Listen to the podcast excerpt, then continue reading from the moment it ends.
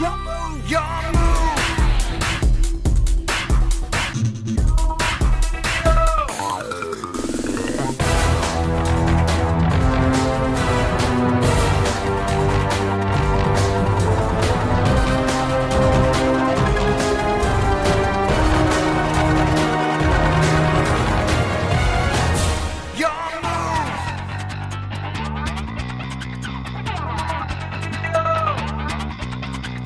It's time to p- p- p- podcast. Hello, everyone. Welcome to You Activated My Podcast, the weekly Yu Gi Oh! recap podcast. I'm Tyler.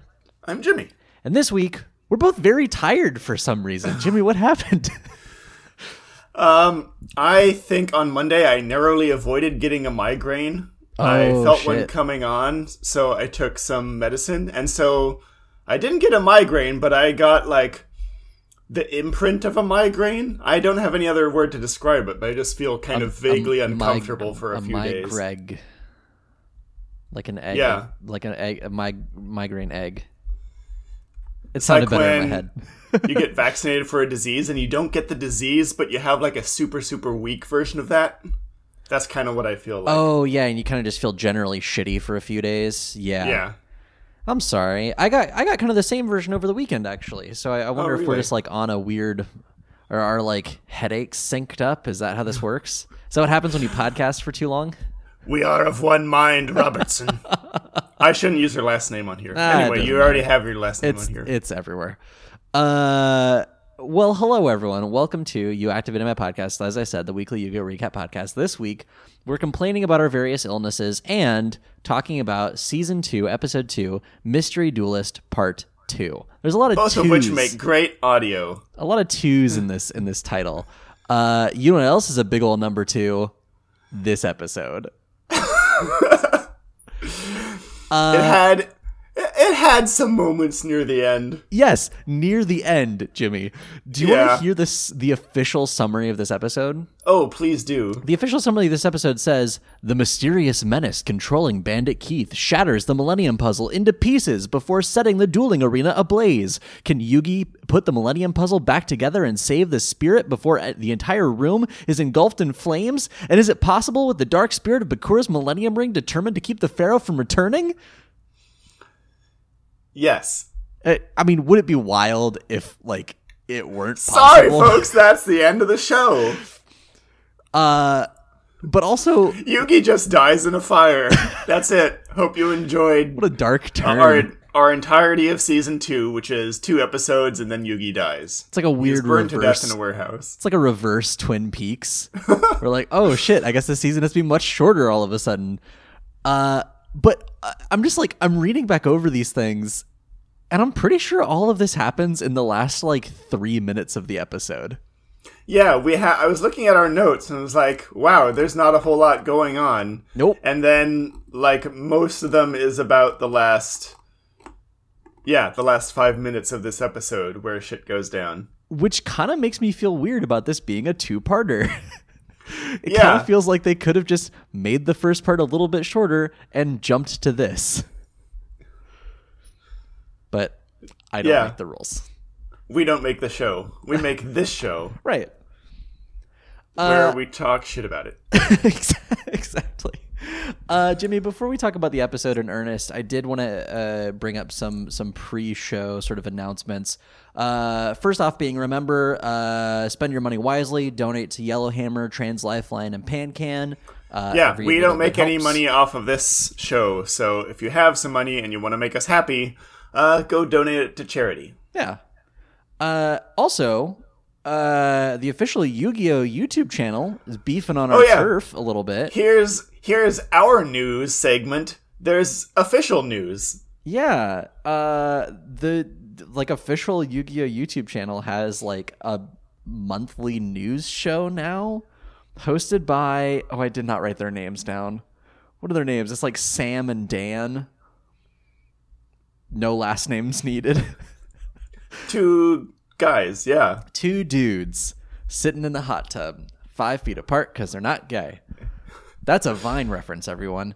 Um, yeah, it's it's interesting. It's interesting. It I feel like it is a good thing to have from the official Yu-Gi-Oh channel Like I, I, I joked about them beefing on our turf. They're not at all because they're coming straight from the source, providing Yu-Gi-Oh news.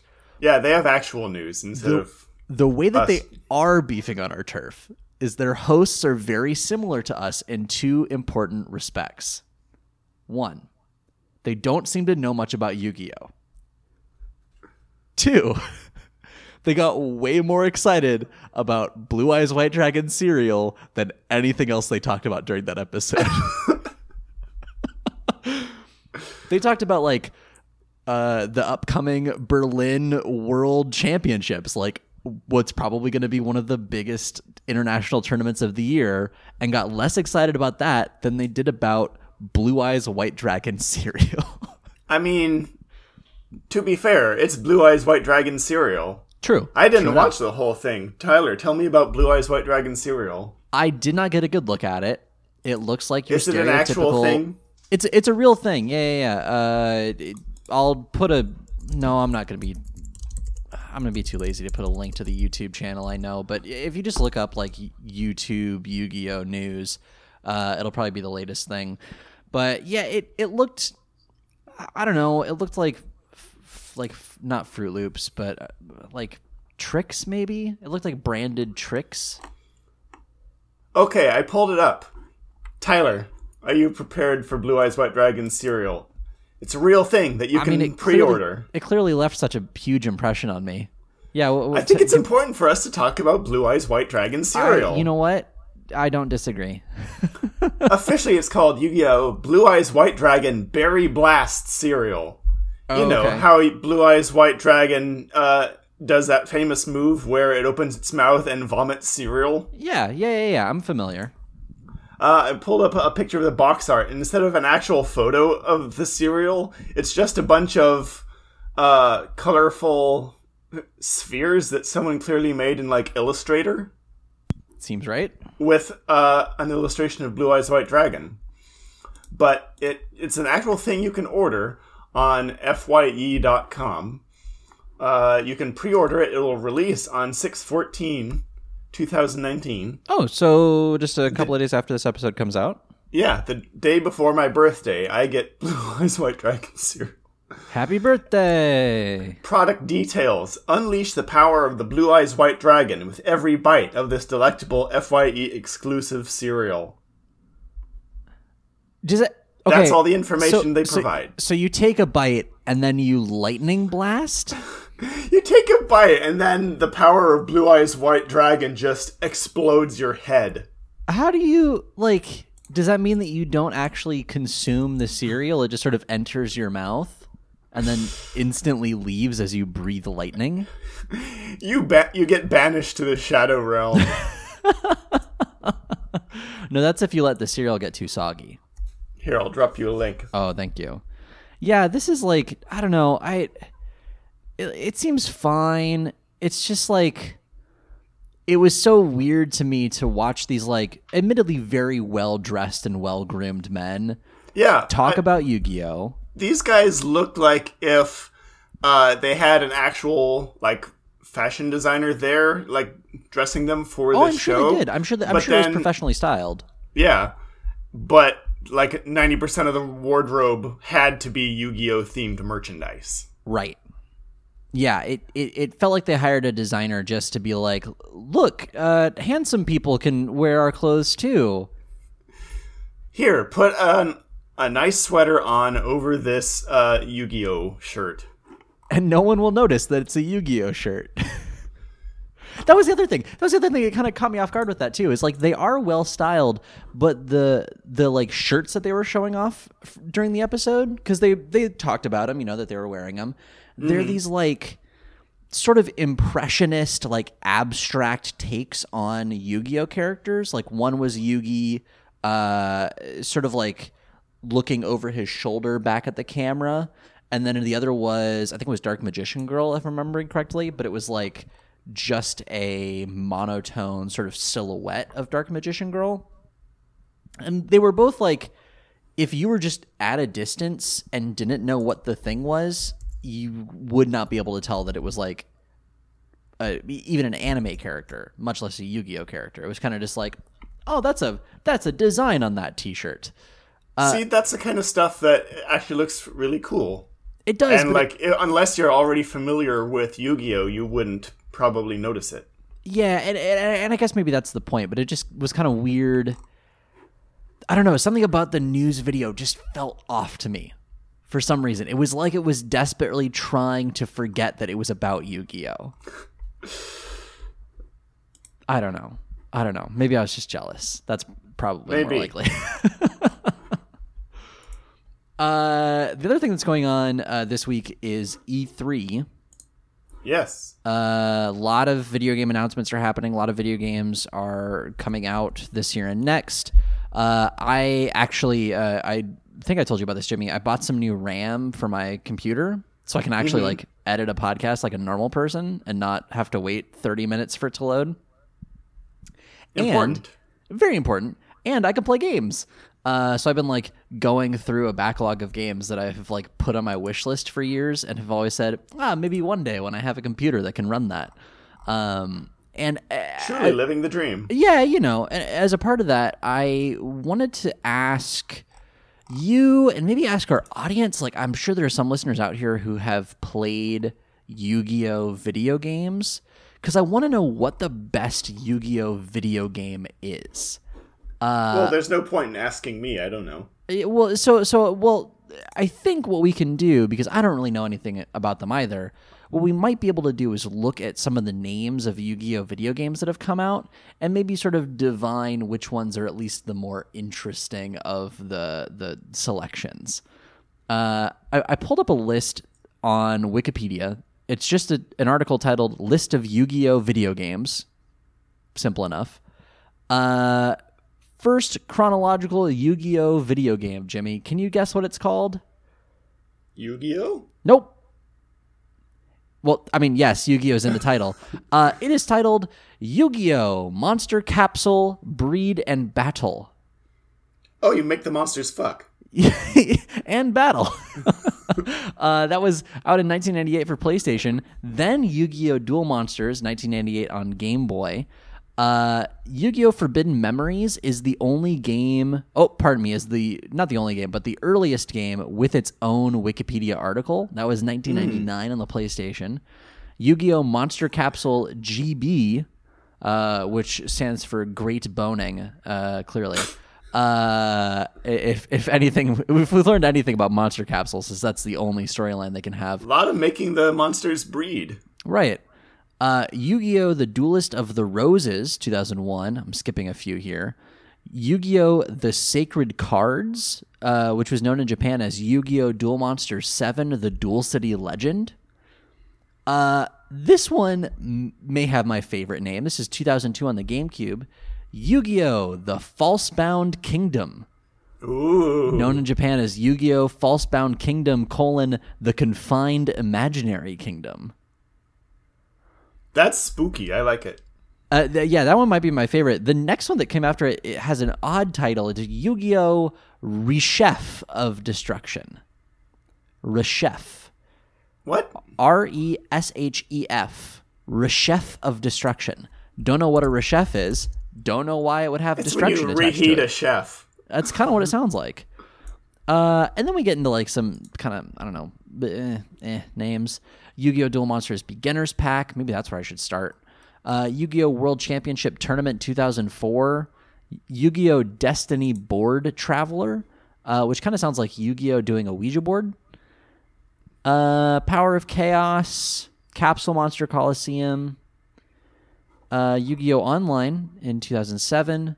Gotta say, Uh, there's a crap ton more Yu-Gi-Oh games than I would have imagined. there are so many Yu-Gi-Oh games. The new one uh, that has come out is Yu-Gi-Oh Legacy of the Duelist is coming out for Nintendo Switch this year, actually. Um, but I, I think there's already a PC release, if I'm not mistaken. It might just be under a different name. Uh, but yeah, I, I'm just kind of curious, like, and maybe we'll just have to like look up videos of them or hear from the audience. But I was thinking about video games. I was watching E3 stuff, and I was thinking, man, I should really figure out like what what is the one Yu-Gi-Oh game that I should play to get like the best Yu-Gi-Oh video game experience. Uh, so if we determine what that is, maybe I'll try like streaming the Yu-Gi-Oh game or something. Do like a Oh, that'd be fun. uh, you activated my live stream or something like that. But I don't know. Yeah. Not a fully formed thought, but I want to Folks, if you Yu-Gi-Oh. have opinions on Yu-Gi-Oh video games, please tweet at us or Tyler and make him play a video game. Please make me play games. Uh, did you have anything else you want to talk about? That was kind of my list. No, I mean we talked. We can't talk more about E3 without going on severe Nintendo tangents. No, so no, no, no. That is a different podcast, my friend. Let's uh, let's continue on. All right. Okay. It's time to d- d- d- discuss the episode. Jimmy, as I mentioned, this is season two, episode two, Mystery of the Duelist, part two, a big old number two of an episode. Uh, where does it start? or I guess where did we leave off? Uh, when last we met our heroes, Yugi was in an abandoned uh, warehouse playing card games with uh, the mind-controlled body of Bandit Keith. If two people are in a warehouse, can it truly be said to be abandoned? I mean, yes. Fair. Uh, yeah, so they're dueling. Uh, in the last episode, B- Bandit Keith had like not yet revealed himself. Right, he was just sort of this like a mind puppet, and he, he kept playing machine cards, which is what gave it away because clearly only one person can play machine cards. So now it's been revealed like, yes, this is Bandit Keith. Yes, he's mind controlled. Blah, blah, blah, blah, blah. Old news. Uh, and we open on that duel in which the mysterious puppet master character, who has yet to be named, uh, compares Yugi to a rodent in the grasp of a rattlesnake.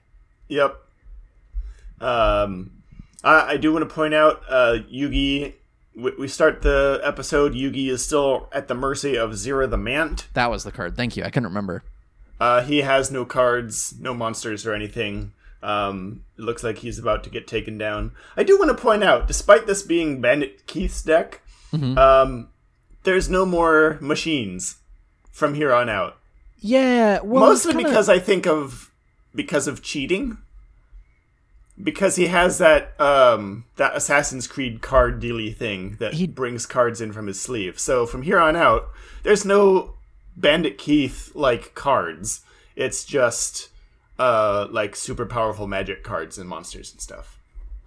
Yeah, and I, I think the the like canonical reason for that I think is that the cards that are in the little Assassin's Creed doohickey are the mysterious puppet masters cards, right? Like they're not Yeah. they're not Keith's cards.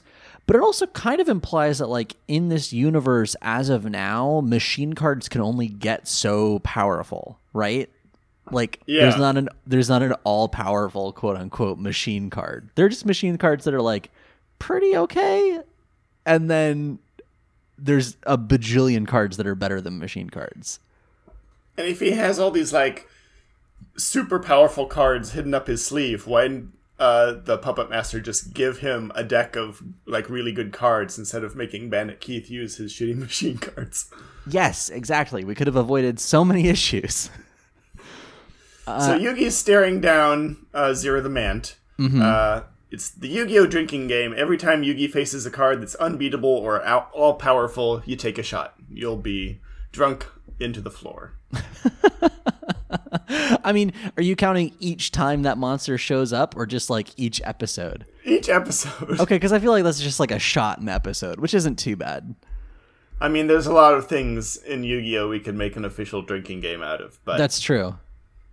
That he might does. be my my he next. does show uh, up facing down, uh, like invincible, all-powerful cards, like every single time he does anything. Yugi Yugi faces off against unbeatable monsters like it's going out of style. Uh, but yeah, so he he's he's trying not to make eye contact with Zero the Mant's cod piece. Uh, and uh, what what is he? The puppet master has a line. Yeah, the puppet master is just sitting on a throne far away somewhere, just kind of monologuing to himself Mm-hmm. the whole time. He says, The end is near, little Yugi, and with it will come a new beginning, my beginning, for soon I will be the keeper of that millennium puzzle. which is just like uh, it's such perfect like villain monologuing, right? Yeah. If you ever find yourself uh, in a room alone, mind controlling someone and like saying stuff like that, maybe take a look inward and ask, "Are you a bad person? Are you a villain?" I uh I think a lot about that XKCD comic where somebody's just like sitting alone at home and then whispers quietly, "I know you're watching." just like in case the FBI is listening in, right? Just like mess with them. I, really sometimes I think about out. monologuing maniacally when I'm sitting home alone. just in case, just in case. Uh, so Keith destroys both of Yugi's monsters. Then he puts two cards uh, on the field face down and switches Zero the Mant to defense mode. And then he's like, Confused, Yugi? It will all make sense soon. Yeah. Uh, we're going to play fast and loose with the duel this episode and just kind of breeze through it because more than any other episode, the duel in this one literally does not matter at all. Yeah, and I'm kind of sad about it too, because like this tactic that he's setting up is legitimately a very cool dueling tactic. Like it's something where if you saw it happen in Duel Links, you would be like, "Oh shit! Oh shit! What is happening?" Like freaking out, right? Yeah, there's some actual good moves going on, but uh, for reasons that will come apparent later, uh, they don't mean anything. Yeah. so Yugi uh, is typical Yugi. He plays Dark Magician with magical hats. Uh, so hiding Dark Magician in one of the magical hats so that Zero the Mant doesn't know which one to hit. Keith immediately counters with the trap card Magic Jammer, which is one of the two cards that he put face down. Magic Jammer is a blue deck counter spell. Oh yeah, this was a definite blue deck magic card here. Uh, he he- pulls a he pulls a nope, uh, and the magical hats are dispelled. Uh, to which Yugi says, "My dark magician's exposed." Oh, Oh my! oh, dark magician. Hmm. Uh, Magic Jammer seems like a really good card. We haven't seen much of this sort of thing before, but it literally can counteract any magic card that you play. Yeah. So I'm surprised it hasn't been more of a thing. Yeah, I'm, I feel like this should be a card that more players have. You know, like this should be a, a pretty high value thing.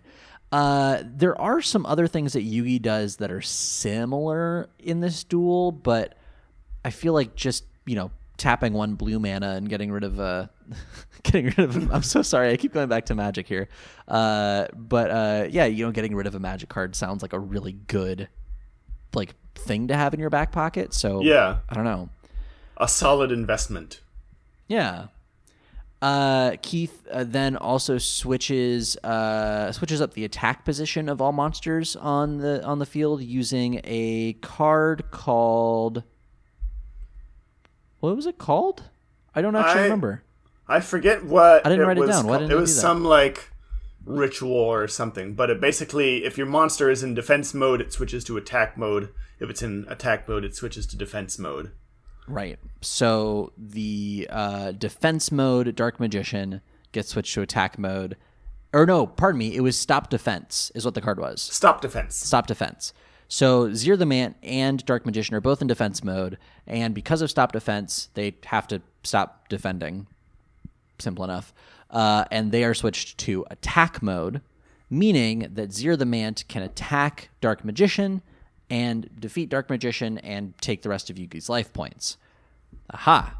But Yugi plays Mirror Force, which reflects Zera the Mant's attack right back at Zera the Mant which is oh no what whatever shall bandit keith do his precious zero the mant is about to be destroyed. Ah but wait he plays solemn judgment. Solemn judgment uh, is a card that lets bandit keith pl- pay life points but then dispel magic. So it's yeah, another it's it's counter another spell.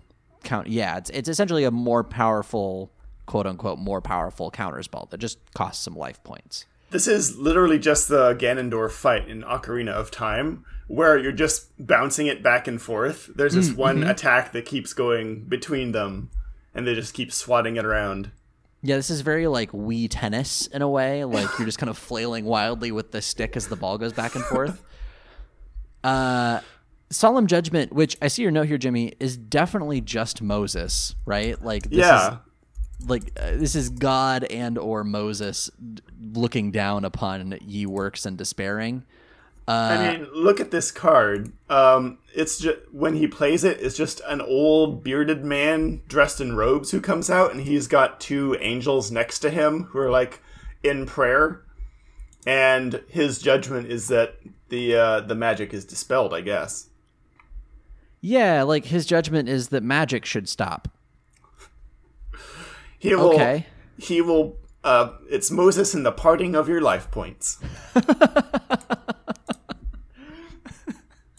So, but so what he does is really, uh, I, I, I have a hard time kind of following this in in the show. I feel like in the rules of the game, I don't know that I would let Bandit Keith swing it this way because what he does is he uses Solemn Judgment to dispel Mirror Force so that Zero the Man's attack actually did go through.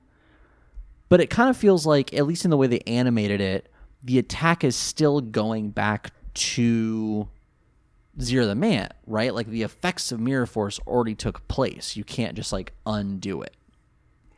Yeah, I'm not. I mean, it's they play it up for dramatic reasons, for dramatic Yeah. effect.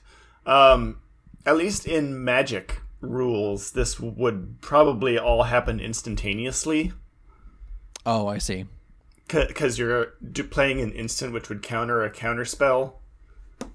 Yeah. So Yeah, Who knows? but but anyway, so like, okay, Zero the Man's attack goes through. Uh, he kills Dark Magician. He deals damage to Yugi's life points. Yugi's at like a hundred life points now. Yeah, he's at like 200, and Bandit Keith is like at 250 or something like that. Mm-hmm, yeah. Uh, and uh, we cut outside to Bakura, who has found the warehouse and is using the Millennium Ring to track down what I have labeled BSRE, Big Shadow Realm Energy. That's his reaction too. He's like, "Hmm, I'm sensing more than just the Millennium Puzzle here. I'm sensing all kinds of magical powers." I almost Shadow did it in power. good Kura's British accent, but I remembered that it's bad Kura, so it's something along the lines of "Hmm, what's this? It's, it's a shadow realm here." Shadow Realm. Yeah, there it is. Thank you. Uh, Bad Kura's voice continues to sound like, like you know, uh, that frog from Looney Tunes, the one that does like the the dance with the hat and the cane. Is that a Looney Tunes thing? The one that's I- like, "Hello, my baby. Hello, my darling. Hello, my ragtime." That frog. Yeah, Uh, I think it's- so. it's I don't like a- remember. It's like if that frog chain smoked for 20 years, is what Bakura's voice sounds like. Uh, but so yeah, so Bakura shows up and uh, it's like, He's what's definitely this? more of a an Emperor Palpatine sort of voice. Mm, yes, yes, yes, yes, definitely. So, Uh, because Bakura goes in, apparently he got to the second story of this warehouse somehow. He's like- Somehow. and he looks down and he's like, "What's this? A dueling arena?" As though he's surprised to figure out what show he's in. Of course, it's a dueling arena in there. You idiot. I'm also just like, okay, well, what? Like, okay, you detected Shadow Realm energy, which, like, the only people involved in the Shadow Realm are all inextricably tied to this children's card game. Like, what were you expecting to find here? Just like a like a pit, and like, oh, there's the Shadow Realm. Oh, it's this hole in the ground. It's this portal. Yeah, fucking, I don't know, hopscotch uh, uh, chalk lines or something. Like I don't, I don't know. It, he just seems too surprised, like more surprised than this revelation deserves. Oh yeah.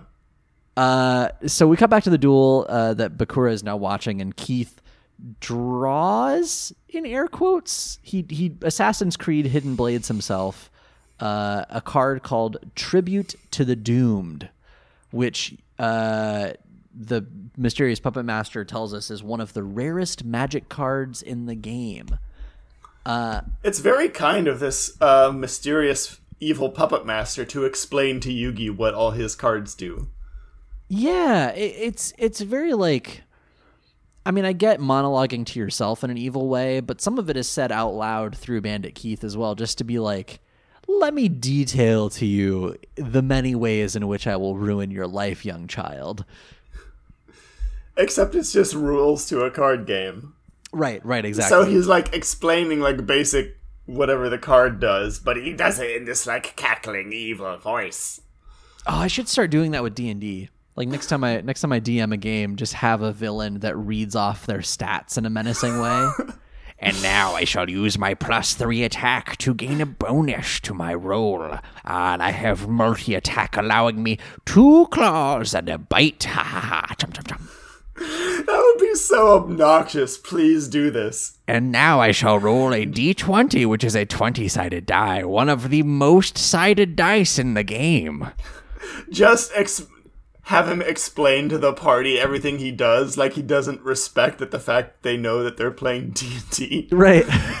and that's his true power is just revealing to the characters that they are characters in a game. Ouch! I have been injured. If my I can't tell you exactly how I have been injured, but uh, if like how normally I feel is out of fifty, I am at roughly thirty-five. I've been struck for what feels like four damage.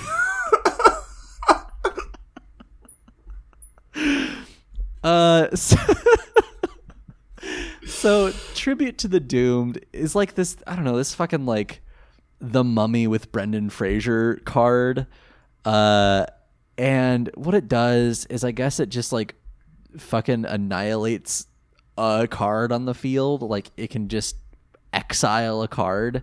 Yeah, uh, this mummy comes up and then like its wrappings kind of pop off of it and like go flying towards They pop the off. other card.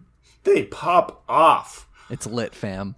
Uh, it, but the, the attack is it like wraps up the the enemy monster in its wrappings and like pulls it down to hell or the shadow realm or wherever. Are hell and the shadow realm two different places? Do you think? I think so. The shadow realm is definitely more. It, I get the sense that the shadow realm is more of like a like a cryptic dimension. It's not hell. It's like a like a dark prison, basically. It's like hell's foyer. Yeah. Huh. Uh, uh so I'm sorry, I'm still thinking about this D and D villain. Welcome to my five square by five square chamber.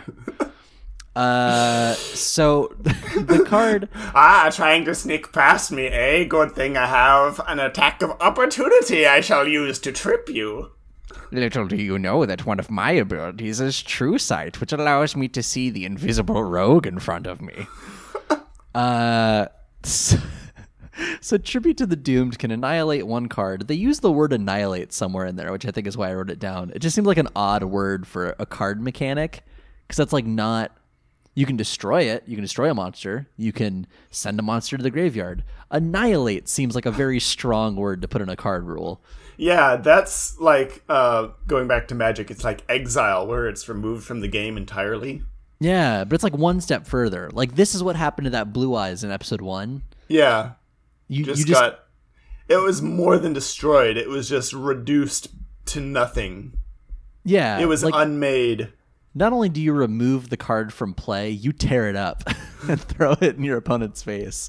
You chuck it into the ocean.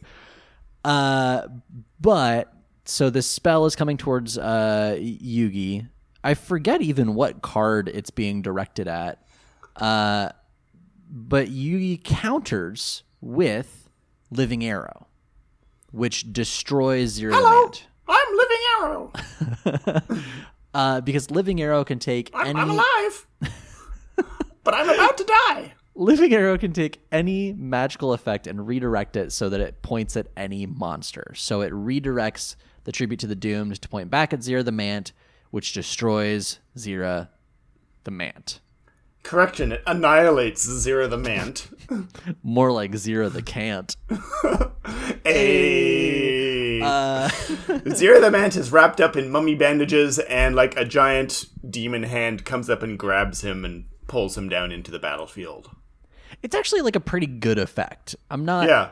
I, I like I'm ragging on this card kind of a lot just because of the the wording here and the I don't know the card art is like so so, but the idea of like my physical playing card has been pulled into the bowels of hell is actually kind of good.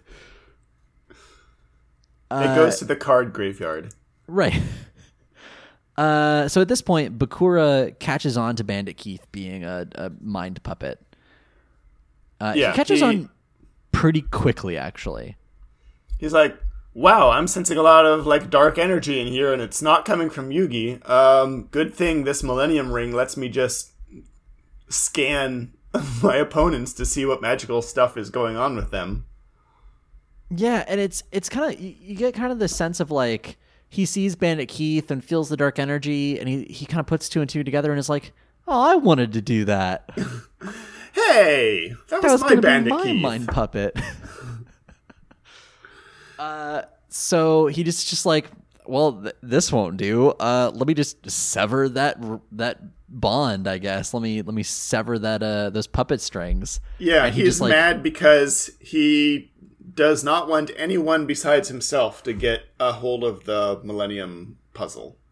And he sees Yeah. this other guy going after it and be like, "Hey, I was gonna steal that." I called dibs.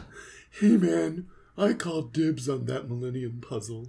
It's like Millennium Idol, uh, Millennium Idol, Millennium Item, uh, like shotgun rules. I called shotgun on the Millennium Puzzle. Uh, so he just like extends his hand and goes, Mom Nope. said it's my turn on the Millennium Puzzle. and he he severs the control that uh, this mysterious malefactor has on Bandit Keith.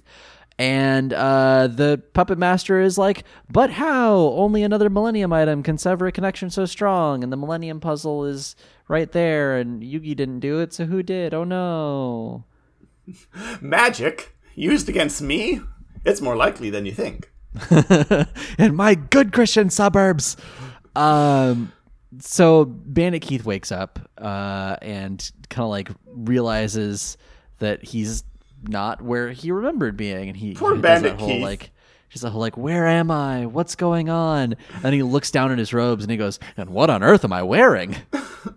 Poor Bandit Keith. Imagine waking up uh, for the first time in a long time and you're in the middle of a duel versus Yugi, the guy who ruined your aspirations and thoroughly kicked you at your ass and got you kicked off an island.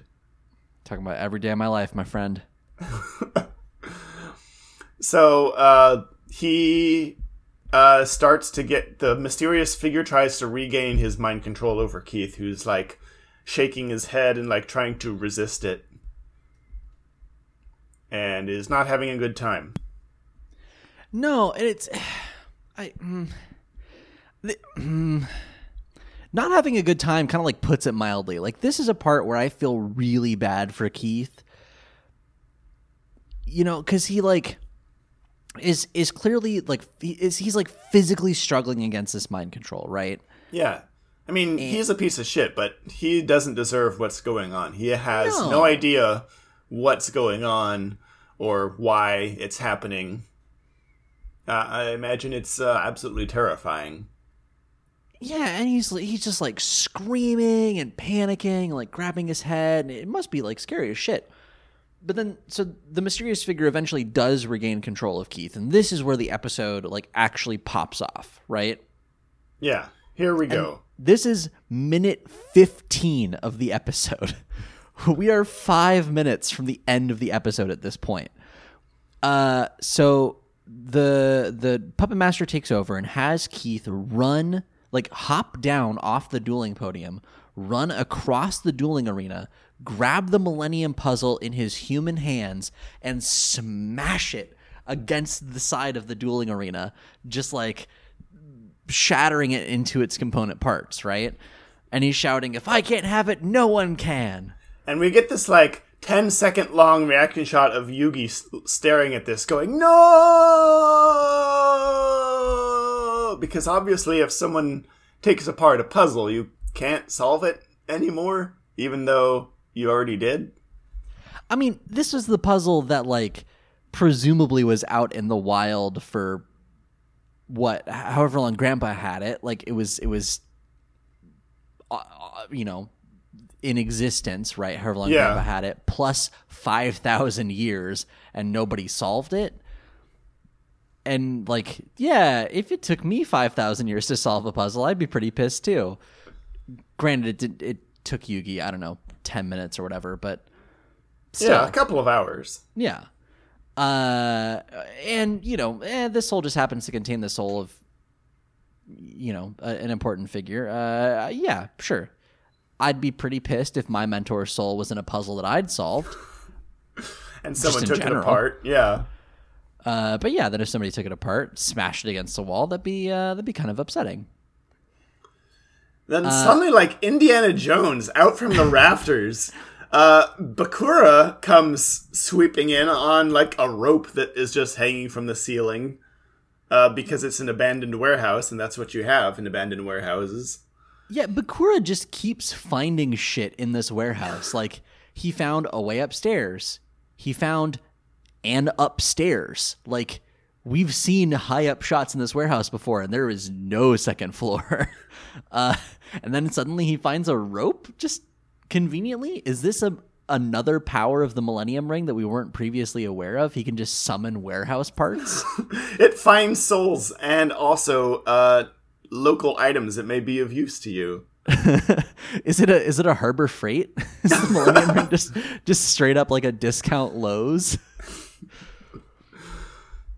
Uh, so yeah, but he swoops in, uh, George of the Jungle style, and like bodies Bandit Keith out of the way. Yeah, he just full on like smacks right into Bandit Keith and sends him flying off the edge of the the dueling arena, and Bandit Keith like falls. It only looks like he falls like four feet or something, but uh, he is knocked out. I mean, it's it's not like it's not a small distance, right? Like he is he is flung sideways. Yeah. But To be think fair, about it the is a parabola. True. Okay. Yes. Uh, l- I just want to think about the physics of this though, because like Bandit Keith, if we had to think about this person in, in human proportions, I'd guess what six foot, six foot two, maybe. Yeah, and he's ripped. He weighs a good couple hundred pounds. Yeah, easily like I would say somewhere between 200 and 250 pounds, right? He is a fully grown man. He is he yeah, exactly. He he is a, a big boy. suddenly this waif of a teenager comes flying through and hits him and he goes flying This yeah, this paper thin like 13-year-old child yeah who does not have like uh, any meat on his body i would not be surprised if bakura weighs less than like Téa. he is Oh, a, a skinny skinny kid I he reminds me actually of a friend that I had in high school who was like less than 90 pounds up until we turned 17. Just impossibly skinny, right? yeah And so, okay, yes, he's swinging from the distance. Yes, he's got some momentum behind him, but I don't know. I don't know if just Bakura's body would be able to move Bandit Keith in that sort of way. Like, there has to be some sort of magic happening here to make this happen. you think uh bakura bad kura imbued his tiny skinny teen body with shadow energy just to knock bandit keith off a ledge Yeah, I think what we're seeing, I think what we're seeing is proof that shadow energy has mass. we're, we're get deep, diving deep into the physics of the shadow realm It's the it's the weight of the shadow energy that allowed Bakura to knock Bandit Keith across the room. That's what dark matter is. Half the universe is just the shadow realm. There it is. There it is. We all live in the graveyard at all times.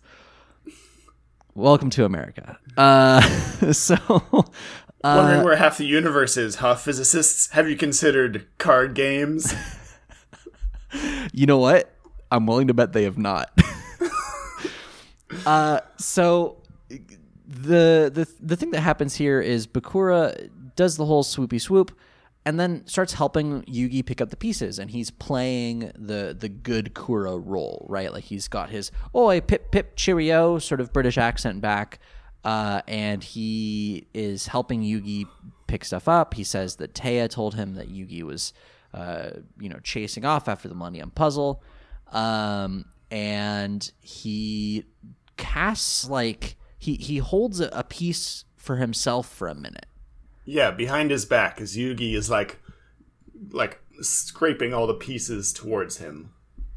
and he casts this like curse on it. It sort of starts to glow with like a green energy, and it took a minute to for me to fully sort of register what was happening here because he ends up explaining it. He puts To himself. he explains it to himself, which is helpful for us. Yeah. Uh, but he puts a piece of his soul into that piece of the Millennium Puzzle so that when the puzzle is put back together, he can traverse the inner Millennium workings of it. Yeah, the the uh, the MC Escher esque labyrinth of the mind inside the Millennium Puzzle. He's Yes. putting a Horcrux inside a Horcrux. Yeah, he is, isn't he? You're a dog. I heard you like Horcruxes. Which, like, so put a Horcrux in your Horcrux. it really i don't know it, make, it makes me wonder like okay does this mean that at some point in the in the way back yami yugi put a, a horcrux curse on the millennium puzzle as a whole and like put his whole being into the puzzle and does it also mean that if everyone really had their their wherewithal and, and sort of the magical capability to do so could I, I don't know. I don't know how many pieces are in the Millennium Puzzle, but could say fifty people each put a piece of their soul and just have like a like a rave in the Millennium Puzzle, just like party it up in the MC Yeah. Escher thing. Yugi's brain is going to become awfully crowded. I mean, I don't know about you, Jimmy, but I feel like two is already a crowd in this case. Like if there were two if you people have in more than head, one that would be soul in your much. brain, that's a little. It's a. It's a, a little complicated. like this goes beyond like this is not a personality disorder this is not like uh, dissociative identity disorder this is not hearing voices in your head this is not even an imaginary friend this is legit the soul of a person coinciding with your own Yeah, Yugi's gonna put on the Millennium Puzzle and be like, "What the fuck? Get out of there!" And he like turns it upside down and smacks it, and like a pile of people just start falling out. would they be tiny people though There's just a little tiny Bakura hanging on to the edge of the Millennium Puzzle. Oi, I'd like to be in here. I want to explore the Millennium Puzzle. makes me want to start a club called the millennium puzzle uh uh You can't leave. nope you can never leave It's just a labyrinth. Cover charge one million dollars. One soul. Uh, exactly. Uh, this was previously known as the Hotel California. uh, so Bakura also explains that when all seven Millennium item um, Millennium items are possessed by a single person, that person will then possess the power to take over the world. Because that's what everyone wants. It's the same thing we do every night, Pinky. Uh, and, And yeah, go ahead. yeah, the the ancient pharaoh had this power uh, during in in ancient Egyptian times during the Shadow Games, and it's like, all right, this is no one man can have all that power, Clock's ticking. Just count the hours. and so he, the ancient pharaoh, is the one who took the power and divided it among the Millennium items. He made these items. I don't know if he made them, but he definitely gave them their power. In the fires of Mount Doom. In but they were all of them deceived for another millennium item was made uh, and uh, yeah it shows Okay, like silhouettes sorry. of nope, the before, pharaoh nope, sorry. Before we go on, now that you've said but another Millennium item was made, Jimmy, I have seen very little beyond season two. How, and nobody, nobody listening to the show spoil this for us. How buck wild would it be if we get to the end of fucking season five or whatever it is, and it's just like I don't know, grandpa or somebody is like, oh yeah, there was this other, there was this eighth millennium item the whole time. I wonder what that does. Chink, chink, chink. Oh, it controls all the others. Hooray, we win. tur- turns everyone who has a millennium item into like a wraith right.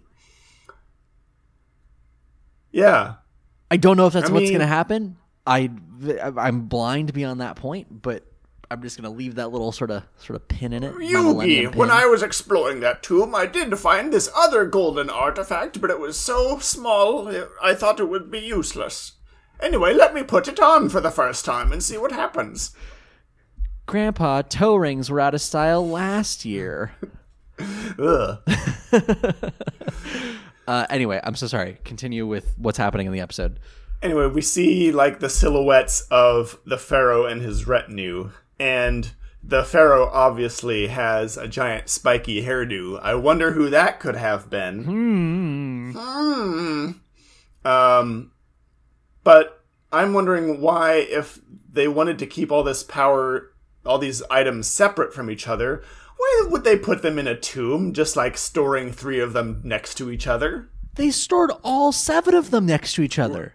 Was it all seven? I don't remember. so- I so- remember seeing the slots that they fit in. Yeah, that's the thing. So there were a few slots of like where people had already taken Millennium puzzles out. It's it or Millennium items out rather. Uh, it's the same shot we've seen before. It's like okay, yeah, here's the keys to the Doomsday device. Uh, better keep those separate for safety. Uh, two inches is separate enough, All on the same keyring. right? Just don't use them, please. and it's just like What could possibly go wrong? exactly. But I mean, honor among thieves, right? If people have already started taking Millennium items, good on them for only taking one at a time. Yeah. It just I don't know. There's something about there's there's some kind of logic to that, I guess, like keeping everything in one spot. But man, it would have been a much different story if they'd buried them in different places, huh? Wasn't there some, like, trial that Pegasus had to go through to get the Millennium Eye? Yeah, they each have this like trial of the spirit of some kind. They have to be like judged. Uh, and I guess the thing with the Millennium Puzzle is that if you can solve it, that's its way of judging you. Still, you don't want to keep these things next to each other. Right. If you're worthy of one Millennium item, chances are you're worthy of two. Right, exactly. Like who's to say that you that you can't do multiple, right? Like that's kind of explicit now in the show is that you can if, you win them in a duel apparently, uh take multiple millennium items. So like I don't know, some something in here doesn't track. uh but uh okay, what the fuck else happens? Uh, Bakura uh, puts his his Horcruxed piece uh, back in Yugi's hands, uh, and Yugi is like, "I can't break the chain. I have to solve this shit." Because if we remember from last episode, Yugi bought himself an extra strength, uh, A giant ass bike chain. right, to keep people from stealing it. Whoops, that backfired. Yeah. And uh, he gives the piece back to Yugi, and you we see that Yugi has already like started putting the pieces back together, and he's already solved like half of the puzzle again. Yeah. So I mean, he's like you said, he's done it once. He can kind of get the edge pieces, you know, figure out where those go, and and, and the rest will come to him. Uh, and then Bakura just like fucks off. Yeah, he's like, I need to get back to school. I'll and Yugi is like, okay, I'll see you there. So it's like, I need to get back to school, have fun alone in this abandoned warehouse with an unconscious possessed man Right. while you try and get this puzzle off the wall. Bye. and and the thing is not like I'm I'm not shocked by that, right? Like Bakura gives zero fucks at this point. I'm shocked that Yugi is just like, okay, cool, see ya. See All right, you bye. at school. I'm just gonna I'm just gonna get this super valuable artifact off the wall somehow, uh, and hope that this deranged, possessed mind puppet doesn't kill me in the meantime. Okay, Yeah. okay, see ya in math. Hopefully he doesn't wake up in the next two minutes. Right. And you'd think Hopefully Bakura you would wanna, him, Bakura. You'd think Bakura would want to stick around and like make sure that his Millennium Puzzle is safe because his whole thing is that he wants Yugi to have it so he knows exactly who to take it from. Well, and like, and even if he's masquerading as good Kura, like, good Kura would still have a vested interest in making sure that the Millennium Puzzle is safe because he's one of the only people that knows about Millennium items. Yeah. Like, he. Like, holy shit, this super powerful artifact is just sitting here. I'm gonna Right. let my friend just stay here with it. I'm gonna leave and not worry about this. Like, it's like if you were one of the only people in the world who knew what nukes are, and then your friend at school also had a nuke, and people keep trying to steal it. And you're like, oh, I guess I'll just leave you here with it, with this guy who just tried to steal it from you. Right. Yeah. It's it just it, it either Bakura is just sick of playing like playing the game, so to speak, or he's so confident that his Horcrux within a Horcrux plan is going to happen that he just doesn't care at this point. Yeah, no matter what happens to the Millennium Puzzle, he does have like a tracking device on it with his soul in it. Yeah. Which sounds like probably the best version of those little like tile trackers, you know? Like, Yeah. no, no, no. I don't want an app. I want to put part of my soul in my suitcase, please. I know exactly where it is because I can feel myself there. Right. Ugh. so, so the. But really, uh, they just need to get Bakura out of the way so they can move the plot along. Exactly, yeah. Because the next thing that happens is, of course, Bandit Keith does wake up.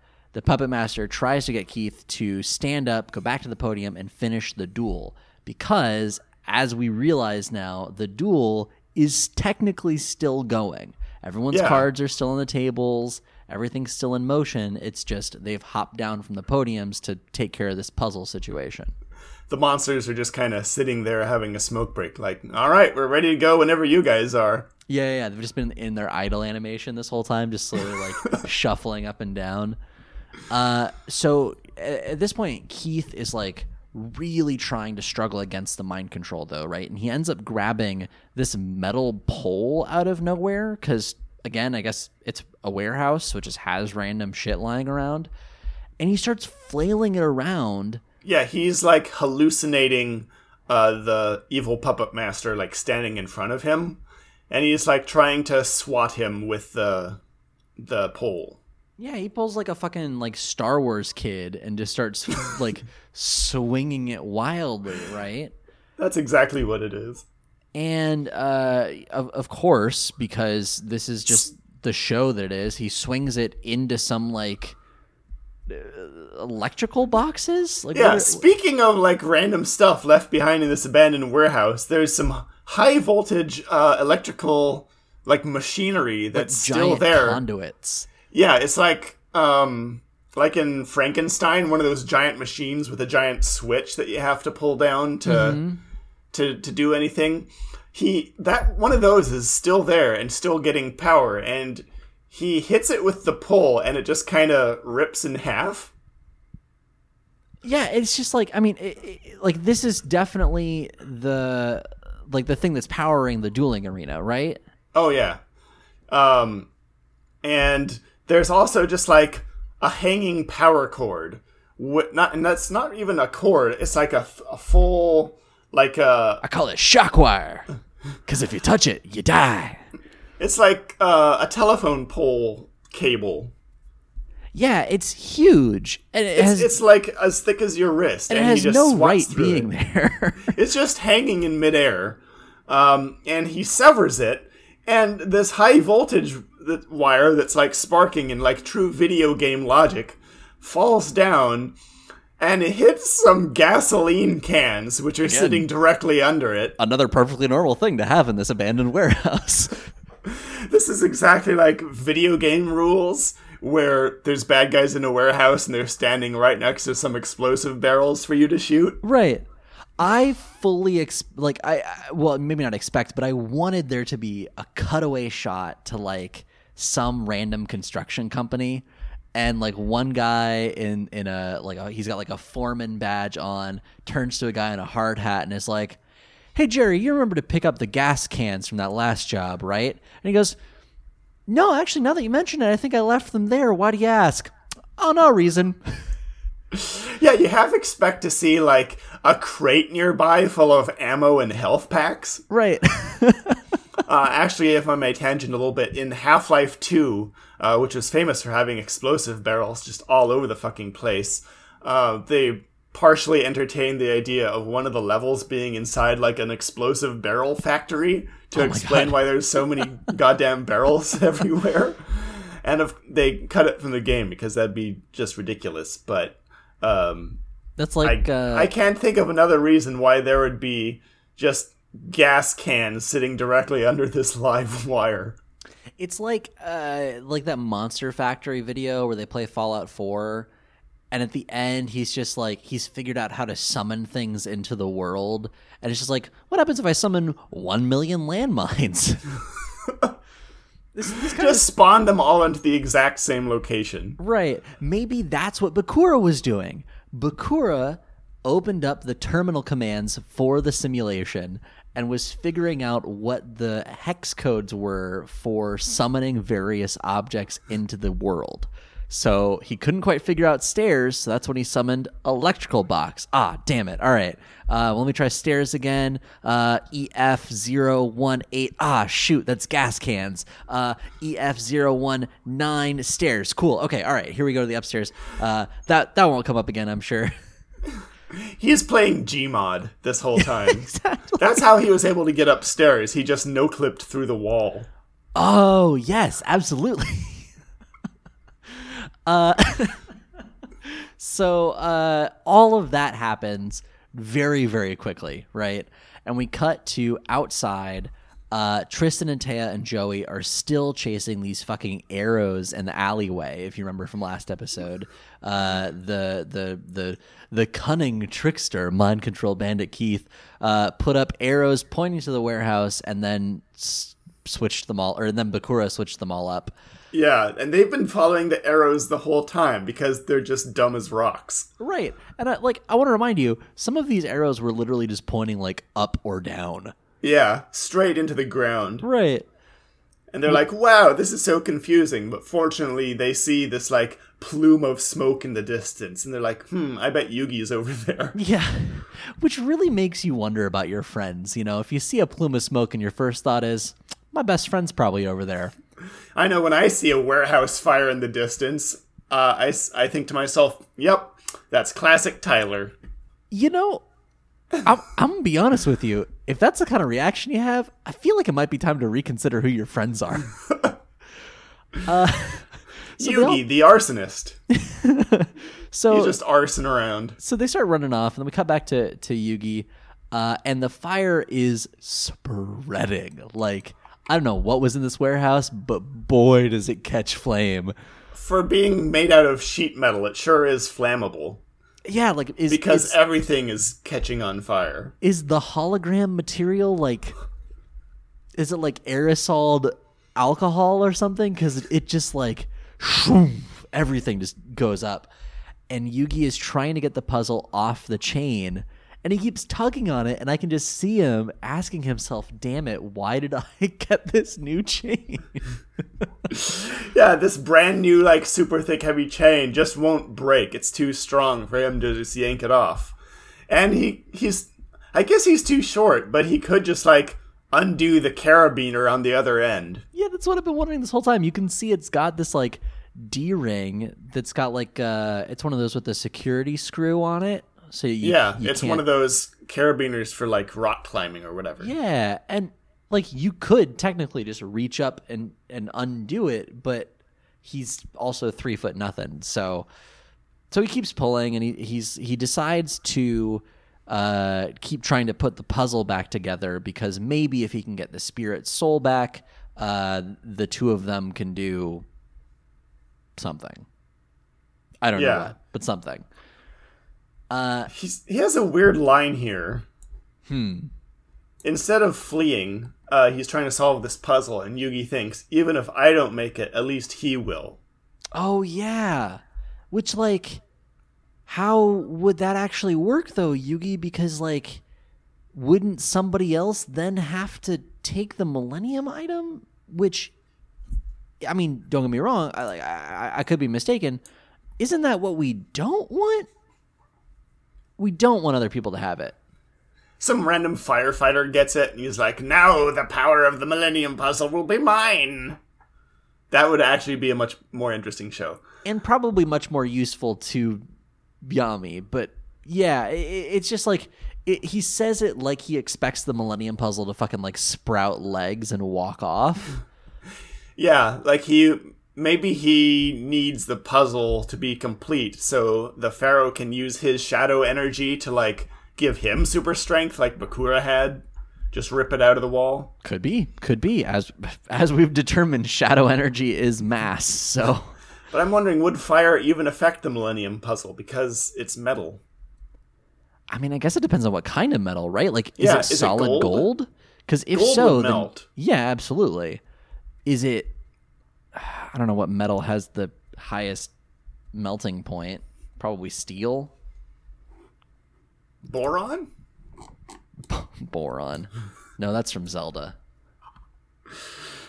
Uh, metal. Oh god, this is gonna put me on some kind of list with highest melting point. it's tungsten tungsten. Oh, I guess that makes sense, huh? Yeah. Okay. All right. Tungsten. i don't yeah i don't think ancient egypt had access to tungsten though Yeah. Okay. Yeah. Uh, okay. Let's do a similar thing. Uh, let's do what was the. I'm typing one-handed. Is why I type so slow. Uh, puzzle made one-handed because I'm holding the microphone. You weirdos. Uh, what was the Millennium Puzzle made out of? Uh, Millennium Puzzle, Yu-Gi-Oh. Ah, the Wikia. Thank God. Yu-Gi-Oh.fandom.com slash wiki slash millennium underscore puzzle. I do want to point out, uh, tungsten does have the highest tensile strength of metal. Mm-hmm. So maybe the chain is made out of tungsten. Oh, Yugi just shelled out with his uh his With King his of pocket Games money. winnings. Uh, A pure tungsten chain, so no one can take the puzzle off his neck, even though it's a loop. it's unobtainium. Uh, do do do. Oh, uh, Jimmy, can I read you just the first like chunk uh, under the history section uh, for the Millennium item? Oh, please tell me more about the Millennium Puzzle. Uh, so the Millennium Puzzle says history, ancient Egypt, 3,000 years before present day events, 5,000 in the dub. The Millennium Pendant, and the original name for the Millennium Puzzle, and the other Millennium items were forged in Kul Elna by sacrificing 99 souls of the Kul Elna villagers. The items were created in order to protect Egypt from attackers. Pharaoh Akhnamkanan was given the pendant, while six priests were given the other six items. Together, they fought off the attackers and saved Egypt. After Akhnamkanan became aware how the items were created, he fell ill and died shortly afterward. The pendant was inherited by his son, Atem. The pendant was later stolen from teenage Atem Damn, by this went King. full Full Metal Alchemist real oh, quick. absolutely, it did. Uh, the pendant was later stolen Hello? from teenage. Oh, are you there? Tyler, I can't hear you. Uh, so what happened here is Jimmy's Wi-Fi completely dropped out, and he had to restart his whole computer. So he is going to do that now, and it will be a minute here, and then we are going to clap back in and, and pick up on uh, that. Yes. Weird, Okay. but okay. Uh, all right. So Time we're back. Is. Jimmy's Wi-Fi is working again. Uh, yeah, time dot is. Uh, dude, just get, name a time. Uh, the five. All right. There we go. Cool. Okay. So you were telling me about the Millennium Puzzle. I was. Uh, the the long and the short of it is the Millennium Puzzle has a long and sordid history. I I contemplated reading the rest of that article uh, on the podcast, but realized it'll just come up in later episodes. And then I realized it'll come up in much later episodes. The history of the Millennium Puzzle is not talked about until about episode 199. Holy shit. Jimmy, we are currently on episode 51. Well, I'll see you in, uh, let's see here, another three, four years? yeah, probably probably another two years at least. Um, so anyway, so let's just move on with the the episode. I think. Uh, the next thing that happens here is uh, Tristan, Téa, and Joey find the warehouse and uh, holding true to the gender roles that have clearly done us all so much good. Uh, the boys decide that they will try to get into the warehouse while Téa uh, does her womanly duty and calls 911. Yep. And I'm- they I'm start sure- trying I'm- to knock in the door. I'm sure that was not the intention here. Like, I want to give them the benefit of the doubt, but I was just like, I mean, Téa could also help, right?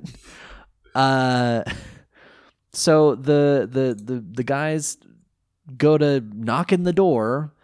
Uh, I do want to point out, I was yeah. curious. Uh, in Japan, uh, instead of 911, it's 119, which Oh. calls fire and ambulance services. Police are 110. 110. Oh, interesting. Okay. That's nice. That's the thing I, I could never stand about like maybe this was just like a Portland thing, but we had a, a like a normal ass phone number for like non emergency police calls.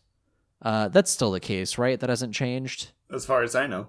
And then like 911 is the serious stuff, right? Yeah. And here it's 999 for the serious stuff or 111 for non emergencies. Huh, okay. I really wish that you could do like 222 for like a pretty serious non emergency. And then it's, then it's just like a range like 333, 444, all the way up to 999. Turns out it doesn't work that way. That'd be a little too confusing. yeah, it's a little much. You kind of Running gotta 10 different emergency phone numbers. Right, right. Uh, so uh, Yugi is uh, desperately trying to put the puzzle together while the fire spreads.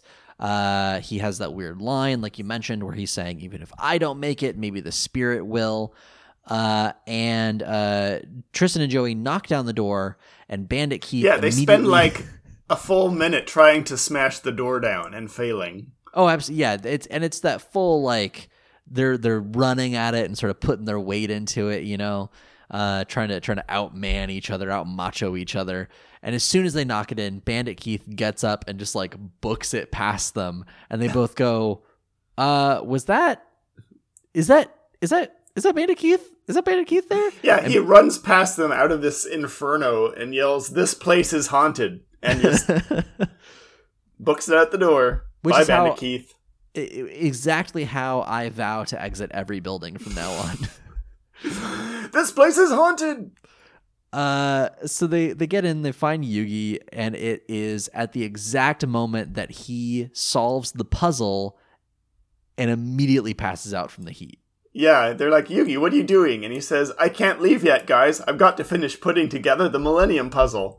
Meanwhile, like, huge gouts of flame are like three feet away from him. Right. And it's like, uh, yeah, okay, it's like it's fine, but again, as our whole metal conversation went, the Millennium Puzzle's probably going to be okay if we just let this situation play itself out. Yeah, it's not just a regular artifact either. It has, like, magical powers, so it should be okay. Right. But Yugi's like, I can't leave without my puzzle, and then he passes out, and the guys, seeing their best friend pass out from smoke inhalation, are just like, hmm, he's right, we better get this puzzle out of here. we can just leave Yugi on the floor for now as we try and get this puzzle. and like Joey has like a, an actually good idea for once. He he sort of does like a divide and conquer because he realizes somehow uh, that Yugi's cards, Yugi's Duel Monsters cards, are like still on the duel podium. Oh, I didn't even write a note about this, but yes. Yeah, yeah. So he's like, okay, Tristan, you get his deck, and like I'll start pulling on the Millennium Puzzle. And I didn't realize until just this moment that that means that all of Bandit Keith's cards are probably also on Bandit Keith's side of the podium, right? Like Yeah. they're over there on the other side of the arena. One of the most powerful and rare magic cards in the game, supposedly, is just sitting over there for the taking, right? Yeah, So, while like- everyone's monsters just have their idle animation. Yeah, if if only. I, I mean, I guess I should be glad that Joey had at least the foresight to realize, like, oh, his cards are up there. If only they'd checked the other side, and like you're saying, Yugi could just build a deck of actually powerful cards rather than fucking around with Beaver Warrior still. But so, um, Joey picks up that same pole that Bandit Keith was swatting around. Ah, yes, the Madman's pole. Yeah, and he finds another one next to it. And he and Tristan just take turns just kind of hitting the ring that's holding the Millennium Puzzle with the pole. Like, Because that's that's the way to solve problems. just smack it. It's a metal ring, and they're just trying to smack it until it breaks. I mean, again, I think the people in the show have skewed views of what sharp and dull mean. Like, I think Yeah. they think that any object can cut any other object, and I think that they think that because sometimes they're proven true. So they take just they just take turns smacking the ring with a pole until they remember levers exist. And Joey is like, "Hey, why don't we just take this long pole, stick half of it into the ring, and then lever it off of the side of this wall?" Yeah, like, okay, bravo, good. You took a physics class once in your life. All right. Uh, but then they try it, and that doesn't work either. Well, kind of. It kind of does. It, It works, eventually does. It works eventually. Yes, that's the thing. So they're trying it and they're trying it and they're trying to figure out like various sort of positions to put themselves in. Uh, and what happens is, oh no, go ahead. Meanwhile, outside, Téa is there yelling at them, "Be careful! Watch out! There's a fire!" Right. Uh, and then some firefighters show up, and they have they apparently have enough time to get the the fire hoses out and are hosing down the building. Uh, Téa doesn't bother telling them that her friends are it, trapped inside, so no one comes in to rescue these kids. They're exhibiting no caution at all regarding the three children inside. like this building is ready to come down on these humans. Is the Yeah, thing. the entire thing is engulfed. Uh, Someone just washed the entire thing with with gasoline. And th- so the thing that happens that's baffling to me is like they're they're pulling and they're pulling and it's not working, it's not working. And finally, eventually, the hook comes out and it's just a smooth stake. It's not a screw, it's not like you know anything that would have held in there. It's like a giant nail basically that Yeah. for some reason takes two full-grown man children two two you know athletic teens and a, a fulcrum and lever situation to pull out even though there's no visible grip on it whatsoever Yeah, and it was just jammed into the side of the uh, the duel arena. It doesn't Which is seem like it would be concrete or anything. right like I, I figured it would be like a metal face over like some wires or some shit right like it doesn't Yeah. seem like it's a solid piece Some like scaffolding inside for the computers. right Probably like computer racks in there handling all the simulation. But if I stab something into my computer, I'll very easily be able to pull it out again. yeah Not I, that I I'm mean, going to try and do that. No, I mean you may want to after that Wi-Fi thing, but Yeah. uh, eh, like is it a is it a Shadow Realm hook? Is that what this is? Like, also, why couldn't one of the taller boys just reach up and undo the the D ring? Like they can reach the carabiner from there. Well, as we've seen before, Tyler, they're just dumb as bricks. Fair point. So they finally get it out, and then they take Yugi and the puzzle out of the burning building. And yeah, Tristan carries Yugi out in his arms like damsel in distress style, and it's very good. uh, and that's it. And then it just it. cuts to the hospital, and everyone's okay. Yay! Uh, I just had a few notes about this. Like, a Yugi has cool PJs. They're like light blue PJs with stars on them. I definitely want a pair. Uh, Tristan and Joey fight over who was more heroic when really it was Téa that called 911, who were the people that put the fire out and did the actual work. Uh, so I think Tristan and Joey are stealing valor.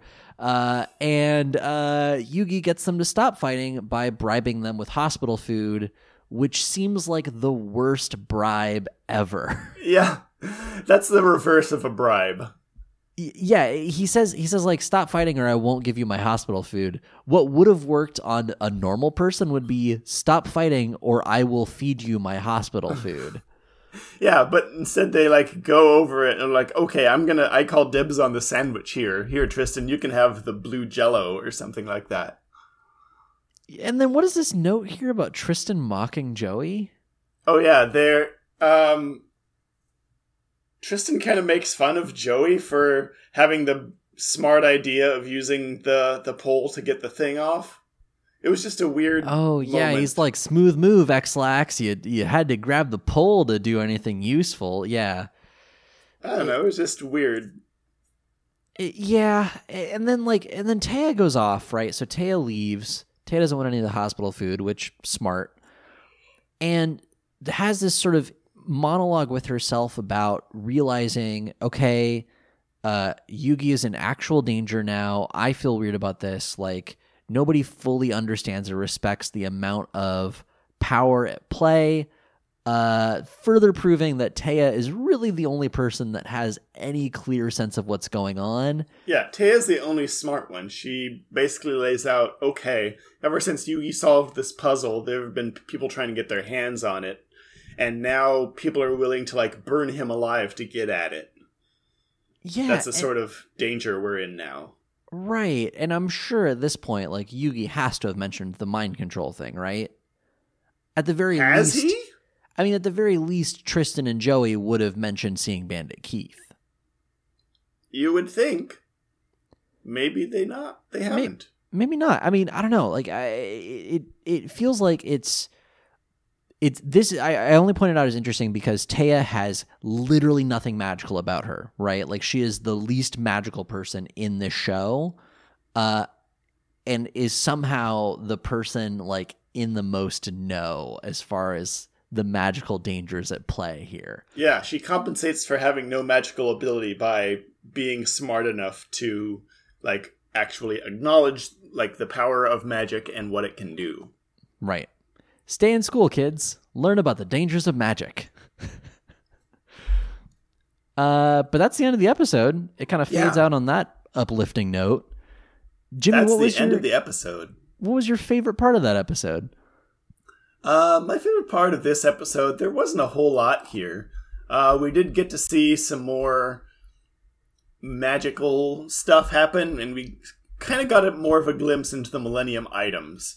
Uh, I Yeah. think my my favorite part was uh, Bakura putting a fragment of himself in the Millennium Puzzle. I think that's uh, pretty cool. I think we're gonna have some good story hooks for later. Uh, I don't know what's going to happen there, but it seems like it'll be pretty interesting to see what what that does. Yeah. Uh, I agree. I think that was my favorite as well, actually. I, I like the trope of the show where the characters with the best and smartest plans and who seem to have the most insight into how things work are also kind of the most inconsequential. Yeah, Uh, I, I think I think that being Téa and Bakura probably, and this is one of the few times where Bakura has been like, "Ah ha ha, mine is an evil plan, and here I will enact it." Whereas Yeah. before he was just like, "I have an evil plan," and then that's kind of all you hear. a lot of Bakura and anyone in this episode, including the the mind control guy, um, have been kind of like um, asides in Shakespeare plays where everything just pauses and it's just them talking to the audience about what they're doing and what they think about stuff. I but feel like no, no actual action was really taken by Bakura until now. No, this is the first time we've really seen him do anything. He's taken actions before, but not like acted on his own plan, really. Besides, Yes. like, mwahaha, I'm evil now. Right, right, right. He's he's sort of done minor things to demonstrate evilness, but those have all been sort of tangential to the plans that he's monologued about for episodes on end. Yeah, here he sees a problem, he sees what he needs to do uh, to keep his vision of the future in line, uh, and he acts on it. Yeah. And then he just leaves, though, which is kind of stupid. yeah, stupid. he doesn't really see it through. I mean, it's gonna come back, but like, you know. Uh how about your least favorite part? Tyler, we've just gone through an entire two part episode arc, Mm-hmm. and most of the last one was the duel versus Bandit Keith. But this is the, as far as I remember, this is the only duel in the entire show that has gone completely unresolved. nobody wins this duel. The duel arena was abandoned. Yeah, I'm And trying left to think to if there's another. This we just might... watched an entire yeah. duel only for the outcome to not matter at all. right. No matter who won, it was going to end the same. Yeah, yeah, that's a good point. Like I, I can't think of another episode that has a duel that doesn't finish necessarily. I'm trying to th- think. Huh. Yeah, I mean, hmm. I'm wondering if that will lead into some story arc where um, Yugi has like te- for, like in game rules, he's still in the duel, and maybe in the future we'll see uh, the mind control guy come back and like pick up where he left off with the same like health points and everything. But I doubt it. Oh yeah, that would be. Oh man, that would Like make he's sense. still if we in a shadow game the entire time for the rest of however much many yeah. episodes. Like I feel like if we were in like a shadow game, shadow game, that would be the case. But I have a feeling the duel arena, like normal game game, probably doesn't follow those same rules. No, it's toast. That'd be re- that'd be really good though. I, I like that. Huh. I was just wondering because the in the last episode, uh, the rules of getting a Millennium item was you have to beat the other person in a duel to get it, and so the Millennium puzzle is sort of in limbo right now, Yeah. where there's a sti- technically there's still a duel ongoing. unless technically one of them forfeited somehow. I guess Bandit Keith did abandon it first by rushing out the door. Right, but isn't the way to forfeit in Duel Monsters putting your hand over your deck? I guess so. And Also, didn't he wasn't- that. And he wasn't technically the one playing. He was the one moving all the cards and stuff. Right. But he was being mind controlled. right. Huh. Yeah, I don't know. We'll have to see if that comes up later. I, I genuinely don't remember. I bet No- it doesn't. Yeah, knowing the show, it probably won't. But that would be interesting if it did. What was your worst part of this episode? I think my worst part of this episode was just like how pointless the first two thirds were. Yeah. Like, yeah, they were cool. We got some like cool card mechanics and stuff, but they didn't need to be in this episode. Not really. No. Really, I mean, and the summary says this as well. Like, really, all the important stuff is in the last third. Yeah, the sum- the summary of the episode doesn't even mention the duel. Right. It's just kind of like, okay, the puzzle gets smashed, Yugi has to put it back together, and the building's on fire. Yeah, here's the actual important story beats. Right. And that's all like the last five minutes of the episode, The entire duel was inconsequential. which is really a shame because, like, some cool stuff happened in that duel. We got Solemn Judgment, we got Mirror Force, we got Living Arrow, we got some cool back and forth. We got, uh, uh, uh, uh what was that? Something to the Doomed card, Temple to the Doomed. Oh, the no, I've lost it. Annihilator mummy thing. Yeah, yeah, like that was cool. Um, man, I thought it. Yeah, I- all that stuff happened and it doesn't matter. That's my tribute to the doomed there it is uh yeah all this stuff happened and it did not mean two shits And that Not sucks. even one shit. not even not even a half a shit jimmy uh so that was my worst uh do you have anything else you want to you want to mention about this episode i feel like we've No, it's all, we have it's all burnt up we have mined all we could from this episode. i think so let's move on it's time for the monster bracket Do do do do. Do do do do. Jimmy, this week you have written the introductions for our two monsters that will be going head to head in the monster bracket, the Battle City Beatdown, the championship of Duel Monsters from season two. Do you want to read those off for me? Okay, but uh, I will say that I only had like a minute to write each of these, so they're not good. Oh, they're, trust me, they're as good as I think these monsters deserve. All right. It's big, it's bad, it's spooky as hell. Give it up for Lord of Zemia. Ah, Lord of Zemia, I love you. Ah. She's young and sweet, but shimmers with dark energy. The monster that launched a thousand fan arts. It's Dark Magician Girl. yep, finally we see Dark Magician Girl. Dark But- Magician Girl, the face that launched a thousand fan arts. I do want to say when I was looking up the card information for Dark Magician Girl, there's there's no selfies on the website with Lord of Zemia. There's a bunch with Dark Magician Girl. Oh, are there really? Okay, I need to pull that back up. I, you know, okay, so let's talk about these monsters real quick. Lord of Zemia really got short shrift on the uh, on the Yu-Gi-Oh page here. If you go to yu-gi-oh.com slash card slash lord hyphen of slash Zemia, Z E M I A. Been told I have to say Z now.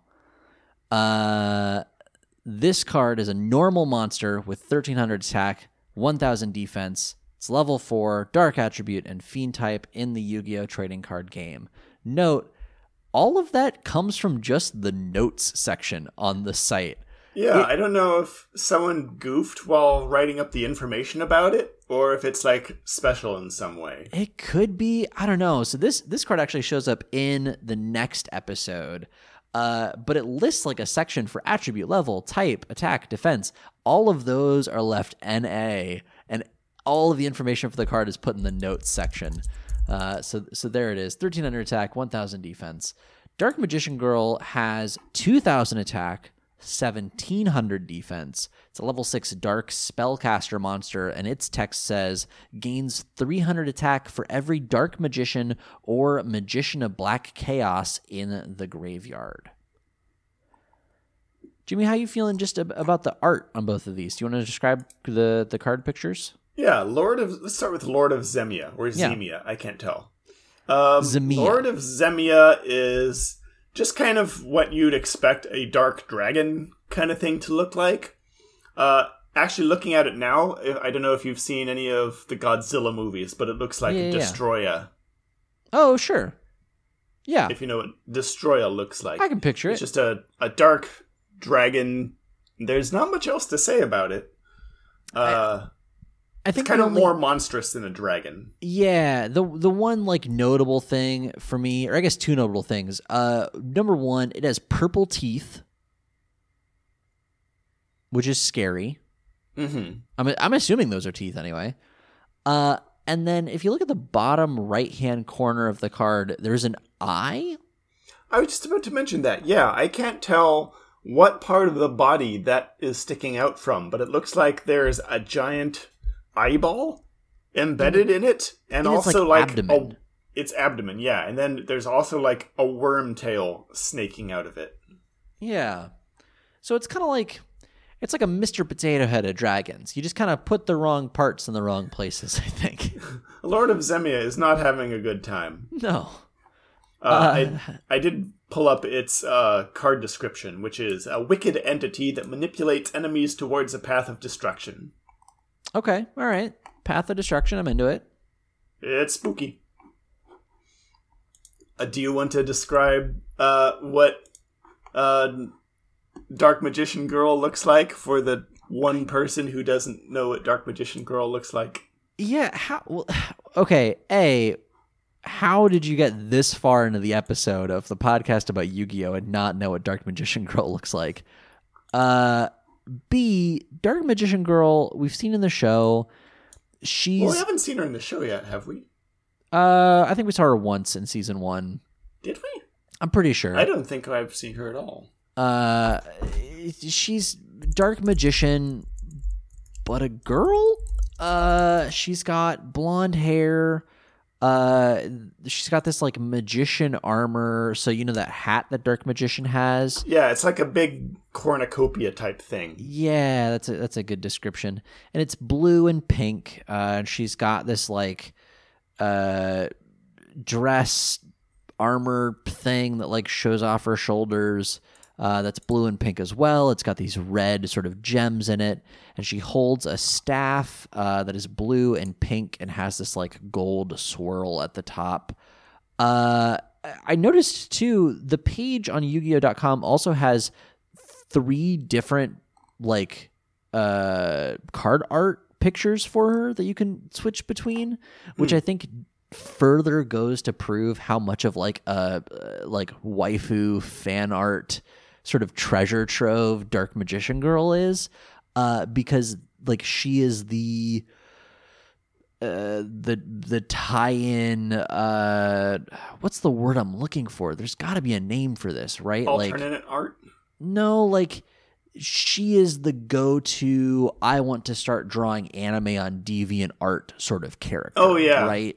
Like this is the default female character that you draw when you are a fan of Yu-Gi-Oh. Yeah, it's the the dark magician, but sexy. Y- yeah, Dark Magician plus boobs is is Yeah. basically yeah.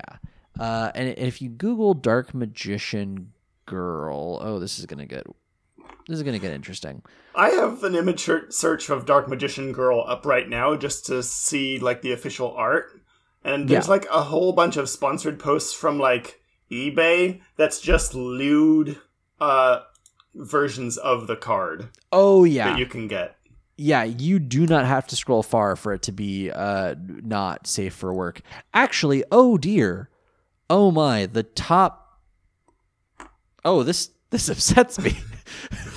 the the first image actually that comes up uh, is a dark magician girl card that can't be real. Uh, but it's an image of dark magician girl with a Kuriboh like in between her Oh, yeah. breasts. This is very much uh, an altar of the card. That just- there's no way that's official card art. No. This is some extremely horny person who has made this art. so And There's a whole bunch of from the same. It's I- called Sexy Dark Magician Girl. I have, I have They're all the from the same. Oh, it's on Etsy. Of course. I okay. So that's the frustrating thing for me about Dark Magician Girl, and that's the reason why I struggle to like describe her look. Is it's very much leaning into that like draw fan art of me, yay, uh, sort of thing. So in that regard, I do have to give the edge to Lord of Zemia, Yeah. Zemia. As far as I know, who knows how it's pronounced? it's Zemia. As far as I know, no one has drawn lewd fan art of Lord of Zemia. uh, Maybe they have. If you have drawn lewd fan art of Lord of Zemia, please send it to us. Please don't.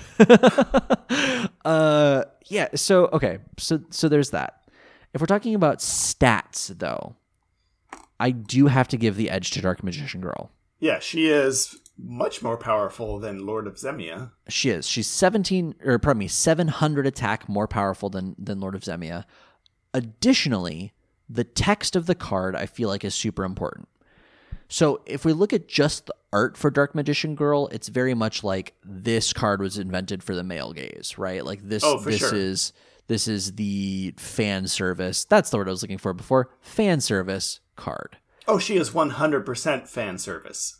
But if you read the card text, everything changes.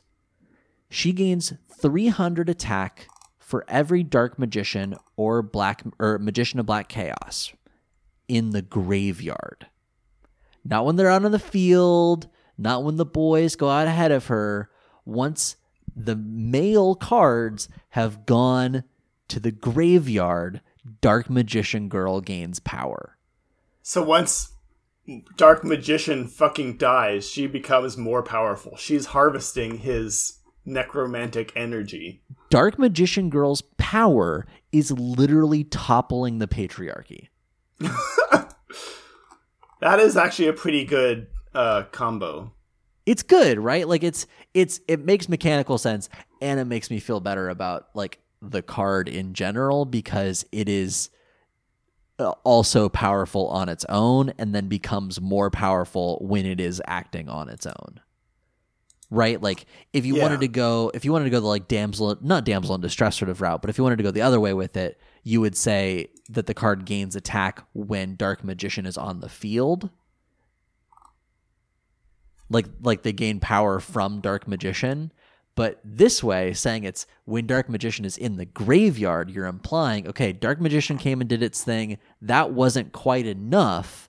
Now let's call in the big guns and bring out Dark Magician Girl. Yeah. And it she gets more powerful for Lord of Chaos. To bring out Lord of Chaos, don't you have to sacrifice Dark Magician because you like polymerize it with something, right? I Or think there's like a certain so. ritual, There's a there's I a ritual right. for sure. Yeah, yeah, yeah. So I think if uh, uh, Dark Magician of Chaos or Magician of Dark Chaos or whatever it is uh, is in the graveyard, I think that would also imply that Dark Magician is also in the graveyard. So yeah, Hmm. so in that way, I have to give the edge to Dark Magician Girl. But I Yeah, want to hear your thoughts because I was She is more powerful uh, than Lord of Zemia for sure. Uh, I feel like I assume that she is going to be more relevant later in the series. We just haven't Yes. seen her in the anime at all yet.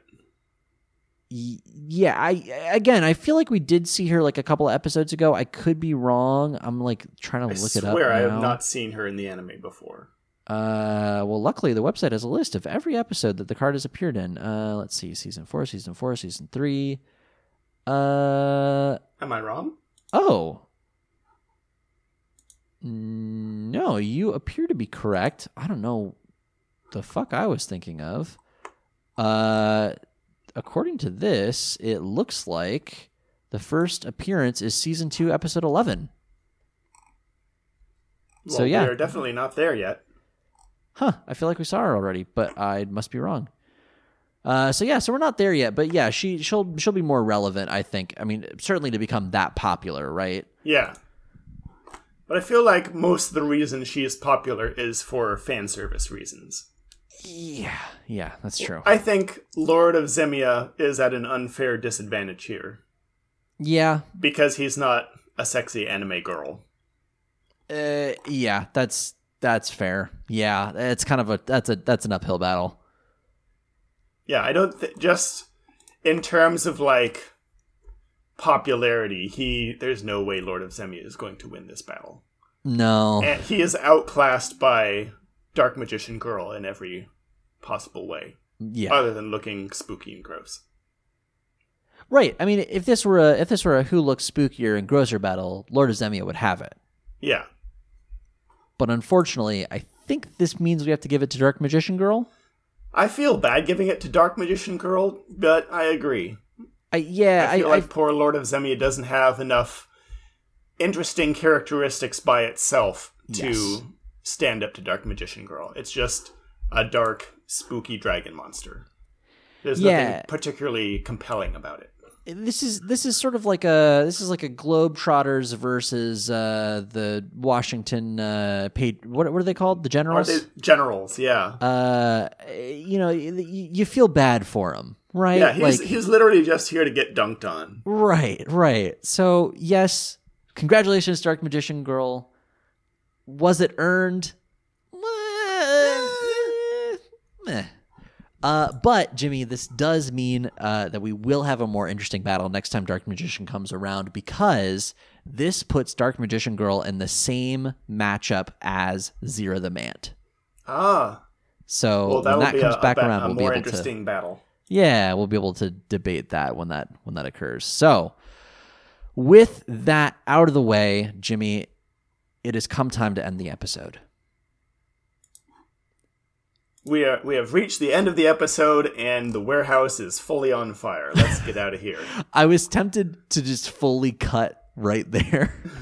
but uh, if you want to get in touch with us, you can email us at youactivatedmypodcast at gmail.com. You can find us on Twitter and Instagram at yampod. That's Y A M P O D. Uh, you can find Jimmy's other podcast at The Podcast, D A H podcast on Twitter, uh, dungeonsagainsthumanity.net. Uh, Jimmy, is it the last episode just came out of season one? Uh, or the... I think it's the second to last. second episode. to last. Cool. So now is the perfect time to get caught up. Yep. Uh, yeah. If that's I talk about it every time. If that's the sort of thing that you would be interested in, uh, go check it out. Dungeons Against Humanity, the card where we play D and D, or the the podcast where we play D and D and draw Cards Against Humanity cards for inspiration for NPCs and effects in the world and that sort of thing. Yep, yep. Uh, remember, as always, because we make this show for free, please send your money to places where it can be used properly, uh, such as Yellowhammer Fund, yellowhammer.org, uh, Trans Lifeline, translifeline.org, and the Pancreatic Cancer Action Network, pancan.org. Uh, next week, we're going to be doing a bonus episode because Jimmy is going to be gone for his birthday. Happy birthday, Jimmy! Thank you. Uh, the the big the big what should I should I reveal? I'm turning 30. I have a lot I'm of so thoughts sorry. about it. It happens. Uh, it happens to all of us. Uh, anyway, my parents are coming up, and we are. I'm going to be going with them on a trip to Jasper, Canada, which should be very fun. I've been there as a kid, but I don't remember it at all. Jimmy, I just had a horrible thought, and we can close the episode on this. What? Can I start calling your dad Bandit Keith? His name is Keith. I don't. I don't think he'll have. He will have no idea what the heck you're talking about if you call him Bandit Keith. But he has been known to wear bandanas on occasion. Oh, You can call him Bandit Keith if you want. Happy Father's Day, Bandit Keith. I'll tell him you said hi. Thank you. All right, folks. Until next time. This place is haunted.